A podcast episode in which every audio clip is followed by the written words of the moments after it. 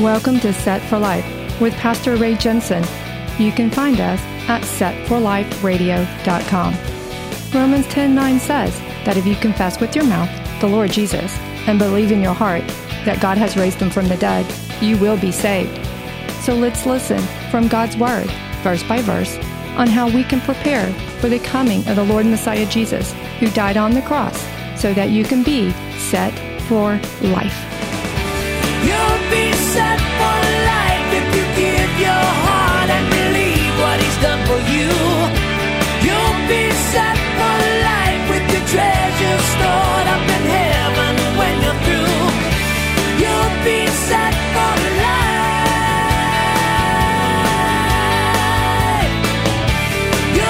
So I bought a computer in 1996 that was running at 233 megahertz and it had 16 megabytes of RAM. It had a six gigabyte hard drive in it. And I had a friend said, You'll never fill up six gigabytes. Never. Today, you've probably got more than six gigabytes in your phone in music alone. And the computer itself was a box. It was a big, huge, tall, they call them towers for a reason because they were towering. So today I have a computer called a Mini. It has, I think, six processors in it, and those six processors run at 3.6 gigahertz, and it's got 16 gigabytes of RAM versus the 16 megabytes of RAM I had before, okay? And at home, I have storage space 16 terabytes. Right out of electronics school, I went to work for a company that dealt with memory systems, about the size of three refrigerators to hold two terabytes. At home, I've got 16 terabytes in a thing this size of a toaster. So, although the computer I have today is so much smaller, it is insanely superior to what I had in 1996. Smaller, but it was a lot better. So you could say that what I have today is greater than the former. Let me start into it. Ezra 2, uh, verse 1. It's about the captives who returned to Jerusalem. Now, these are the people of the province who came back from the captivity of those who had been carried away, whom Nebuchadnezzar, the king of Babylon, had carried away to Babylon, and who returned to Jerusalem and Judah, everyone to his own city. So, to set up the stage of what's been going on, Judah, the Israelite people, they had been sinning against God really, really bad. God warned them, stop it. I'm going to have your enemy come and get you. And they're like, we don't care. They sinned anyway, and they got dragged away. But now they're starting to come back. So, again, I asked you to look at Ezra chapter 2, and I want you to see all these Hebrew names and imagine me trying to pronounce them all. And I know that some of you came here just to hear me try to do it. Well, I am totally going to let you down today because I am not reading all of that. So, there serves you right. At least I got you in here. But what I'm going to do is I'm going to give you a summary.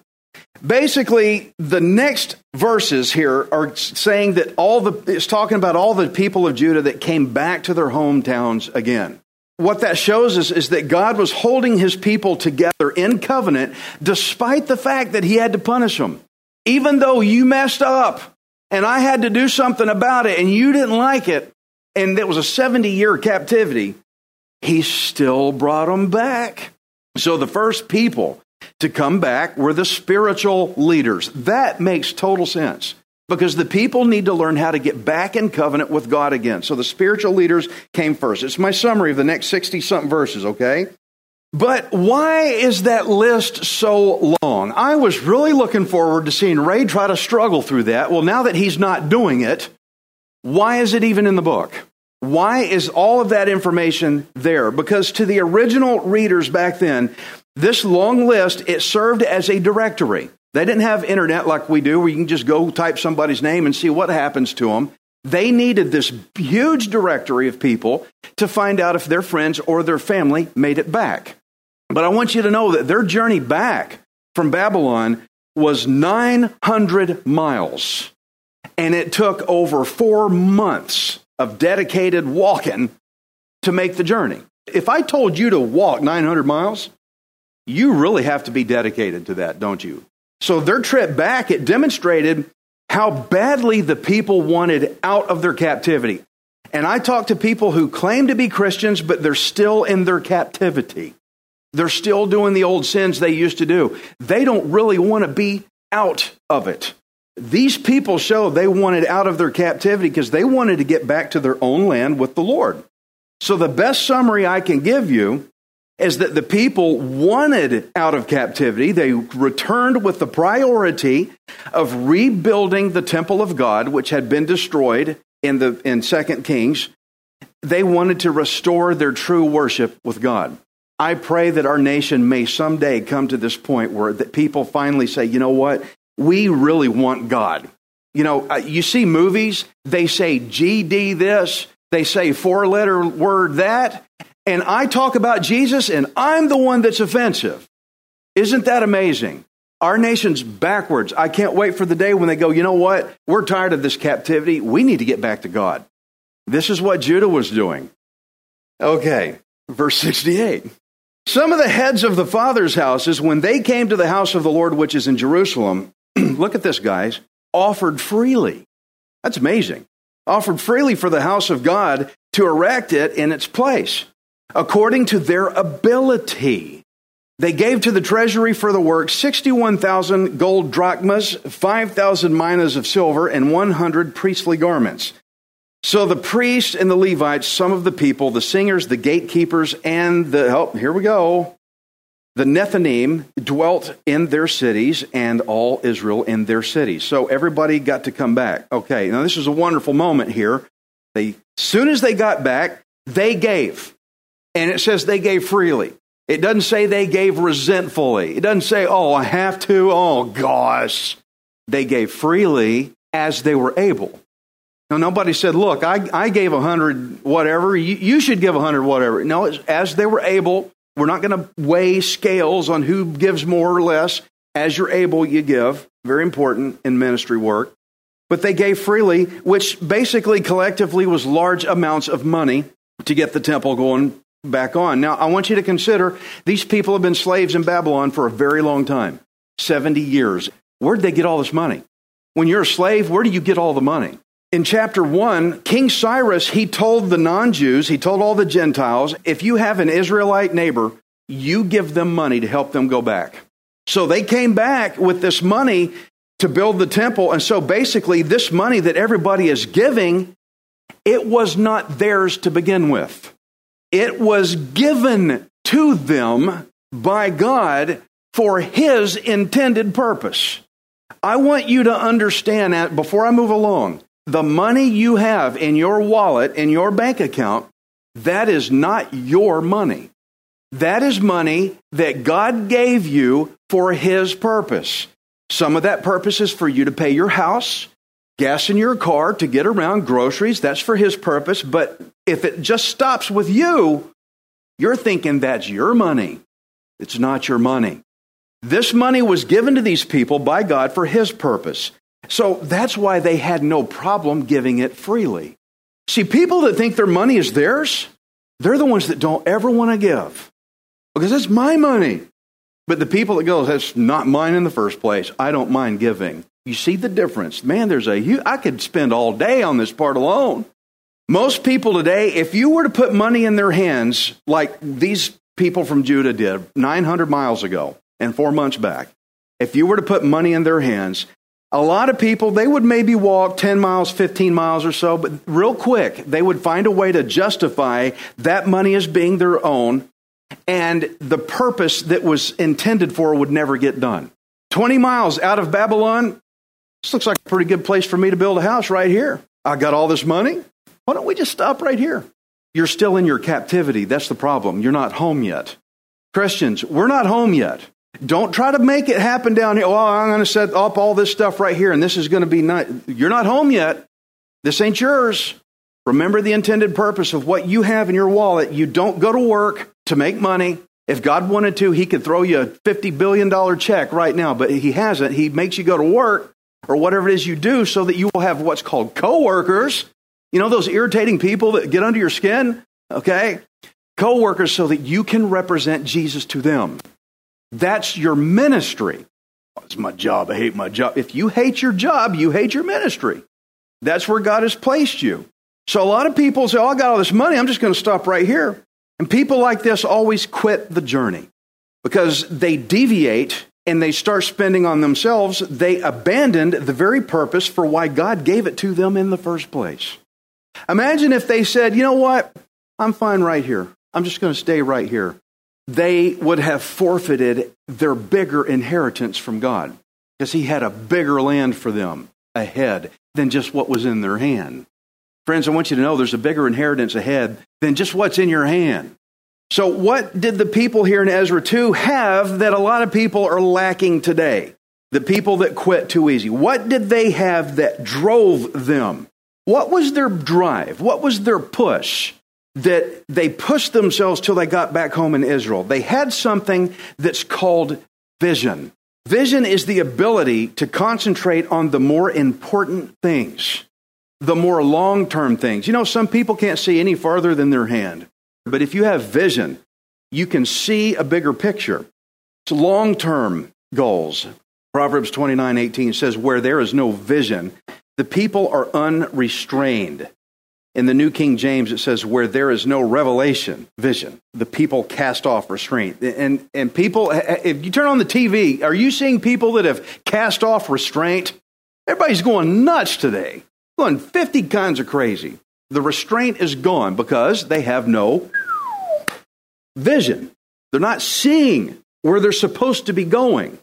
They're distracted and they're not reliable at finishing any task or achieving any goals. Uh, how many of you have noticed lately that customer service is really terrible? You can't get anything done. The people just, they're just distracted. I don't know what's the matter. It's not like it used to be those who have vision, those people get somewhere. They have drive. They say, that's what I want to do, and that's where I'm going. You have to focus on what you know you're supposed to do, and the little distracting things, you got to set them aside if you sometimes. I'm going this way, man. And I've lost friends over that. You probably have too, because I had a vision, I have a direction, and some people that ain't going to walk with me, well, I guess I got to see you later. I got to go this way. But the people that have vision, they get places. They concentrate on the big major goal at the end of the journey, and they won't settle for anything less. Those of you raising a family, your family comes first. All the other partying and all the crazy things you used to do, that is gone now. You got kids to raise, right? So, vision is the ability to see the destination ahead that you're trying to get to, that you want to arrive at. And without vision, where are you going? If Jesus said, Follow me, and everybody said, Where are we going? And Jesus says, I don't know. If he didn't talk about being with the Father or being in heaven or any of salvation and none of that, where are we going, Jesus? I don't know. There's no vision. I'm not following you. You don't look like you know where you're going yourself. There's no leadership without vision. Without vision, all decisions are sporadic. And without vision, all of your resources are wasted. Everything that was given to you by God, you will waste it with no vision. They still had all that money because they understood why they were making that long journey that could have been so easy to give up on. They had the vision. They understood the importance of arriving at the destination because rebuilding the temple of God again, it meant peace. I'm tired of getting the whip cracked over my back. I've got scars. I've got pain. I'm sick of it. I'm not going back there ever again. They could finally get back into serving and satisfying their God in that temple to get back and have, have it rebuilt. Now, without that vision, the people, they would have perished. Friends, when you have been a prisoner, when you have been a captive for so long, you won't want to stay where you were. You want out of there. And I see my brethren, my American brothers and sisters out there in their captivity. They don't want Jesus yet because apparently captivity hasn't brought them low enough yet, I guess. I don't know. But when you're ready to make that turn, you, buddy, you will be ready. You know the people that are very fiery for the Lord? That's because they had some hard times in their past. I'll guarantee you. They wanted out. So I want you to remember when the people of Israel first came into their land for the first time, it was back in Joshua's day. Joshua was charged with assigning different tribes their own territories. This, this tribe you get over here, this tribe you get that piece of land over there. So, what we just read is that the people were back in their assigned locations of their inheritance as God had allocated to them in the past. What God says, I will give you, He will give you. But if you lose that vision and you waste your provisions and you waste your resources and you're not thinking about the Lord, you're not going to get there. You want to believe in Jesus? You better commit to that vision that He is where we're trying to go. Don't just say, Yeah, I believe in Jesus. That's fine. You have no vision and you're bouncing off the walls. You haven't given yourself to the Lord for real. We got to commit to the Lord God and to get back and use the provisions and the resources He gave you for His purpose. It's not for you. Okay? Ezra 3. Oh, I'm already in chapter 3. Wow. We just did 70 some odd verses so fast. Amazing. Time warp. Ezra 3, verse 1. And when the seventh month had come and the children of Israel were in the cities, the people gathered together as one man. Look at that unity. As one man to Jerusalem. Then Jeshua, the son of Jozadak, and his brethren, the priests, and Zerubbabel, the son of Shealtiel, and his brethren, arose and built the altar of the God of Israel to offer burnt offerings on it, as it is written in the law of Moses, the man of God. Though fear had come upon them because of the people of those countries, they set the altar on its bases and they offered burnt offerings on it to the Lord, both the morning and evening burnt offerings. They also kept the Feast of Tabernacles, as it is written, and offered the daily burnt offerings in the number required by ordinance for each day. See, they're following everything to the letter. We're, we're tired of being whipped on. We're going to do everything God's way. And the Bible's, the Bible's telling us they got back. We're doing it God's way to the letter. That's what we're seeing here. Verse 5. Afterwards, they offered the regular burnt offering and those for new moons and for all the appointed feasts of the Lord that were consecrated, and those everyone who willingly offered a free will offering to the Lord. From the first day of the seventh month, they began to offer burnt offerings to the Lord, although the foundation of the temple of the Lord had not been laid. They also gave money. Where'd that money come from again? Remember? It was given to them. They're using it for his purpose. See that? It says they also gave money to the masons and the carpenters and food, drink, and oil to the people of Sidon and Tyre to bring cedar logs from Lebanon to the sea to Joppa according to the permission which they had, they had from Cyrus, king of Persia. I want you to recognize they kept the appointed feasts of the Lord. They kept the feast, they kept the celebrations, and today, if you look at modern day Christianity, they don't know anything about the feasts of the Lord God. So the temple's not built yet, but the altar needed to happen now. I don't know if you know what the altar was about. That's where they brought the sacrifice and said, Here's my transferred sin, burn it, get it out of here. It's like if you have trash in the house and it smells. Get that trash out of here and burn it. so they wanted this altar going, and they didn't fear, fear the countries that said, No, you can't do that. You can't do that. They feared God more than they feared those countries. And they built the altar anyway. I'm sorry. You don't like it, that's on you. I'm going. I'm building that altar. They feared the Lord God. The people were actually sorry about their sins. They had regret for it. Today, nobody regrets their sin, they're parading it. So, before rebuilding the temple, they had to do this, these sacrifices. You know, friends, you can't do anything else right if your sins are not atoned for. If your sins are not covered, you can't get anything right. So before we build this temple, before we lay the foundation, before we do anything, we need to burn the trash. We need to get right before God. I think that is spectacular to see this in here.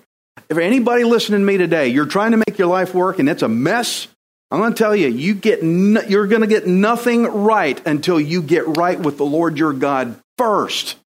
Then everything else will work. Leave your place of captivity, walk away, realize what you've been given in your hand belongs to Him for His purpose, and freely give it for His purposes, and get right with the Lord your God before you do anything. Verse 1 says, They arrived in the seventh month, and there's an important festival that happens in the seventh month, and it's called the Day of Atonement. They arrived at the day of atonement. Atone means to cover and make it right. So they got back on the day of atonement. And what timing that God had to get them back into the land just in time for the day of atonement. I think that's incredible. All 900 miles away, Day of Atonement's coming up. Well, we'll get there just in time. Don't worry. God knows what He's doing, guys. You think God doesn't know? You think you're running behind? God knows exactly where you are and where He wants to take you. And when you get there, if you'll follow Him, when you get there, everything's going to be all right. Don't worry about it. What a very fitting way to start the temple. You can't have a temple, you can't not have a body of Christ if there's no repentance in it. So you had to have atonement in there first. You, you attend this church, thank God. I'm glad you're here. But there are things in your life you need to be repentant about if you're going to grow with this church well. So, what a fitting way to start the temple work by getting right with God. Before you can have that temple, before you can have that assembly, you've got to be atoned. You've got to have your sins dealt with first. And it says they gathered together as one man. That means they all agreed to this, to build this temple. They were sick of their captivity, which made them more than ready to serve their God again. If you're sick and tired of your old life, you will be ready to serve God His way. You see all the details about how they did this and that and all these things the way God said to do it? People that aren't ready to serve God His way, they want to do things their own way. Well, I don't agree with that. I don't like that theology. I don't care about this because I don't like it. Well, apparently your captivity hasn't got you there yet. So they were here as one man. They agreed to it, and they still had all that money that was given to them by God, and they said, let's get it done. And so the temple project is going to start up, Ezra 3 and 8. Now, in the second month of the second year of their coming to the house of God at Jerusalem, Zerubbabel, the son of Shealtiel, Jeshua, the son of Jozadak, and the rest of their brethren, the priests and the Levites, and all those who had come out of captivity to Jerusalem, began work and appointed the Levites from 20 years old and above to oversee the work of the house of the Lord. Then Jeshua with his sons and brothers, Kadmiel with his sons, and the sons of Judah arose as one to oversee those working on the house of God. The sons of Henadad with their sons and their brethren, the Levites. So the Levites are involved. Only Levites could be priests. So, verse 8 gives us a date which marked 70 years that they had been in captivity in Babylon. We just jumped 70 years from the time of the second kings. Now, why did it take them so much time after they got back to start rebuilding the temple? So, there's a little bit of time that had passed. There's a, a bit of a span of time. Basically, it's logistics. First, people got to have some homes to live in. I'm glad they did the atoning first. They got the altar first. You got to make some houses to live in first. They had to assign a workforce for labor. Plus, they had to get materials uh, shipped in, which were mainly cedar logs from the forests of Lebanon. That's where King Solomon got his for the first temple era, was cedar logs from Lebanon. But I want you to take notice of who their main manager was. That was Zerubbabel again. First off, he was the grandson of King Jehoiakim. You remember that wicked king? He was thrown, dethroned, and he was put in jail for 37 years before he finally got right with God. Zerubbabel was a descendant of King David. And as a descendant of David, that makes Zerubbabel an ancestor of Messiah, Jesus Christ himself. He's an ancestor of the Lord God, of Jesus. And he's the one saying, let's get this temple built and I'll oversee it.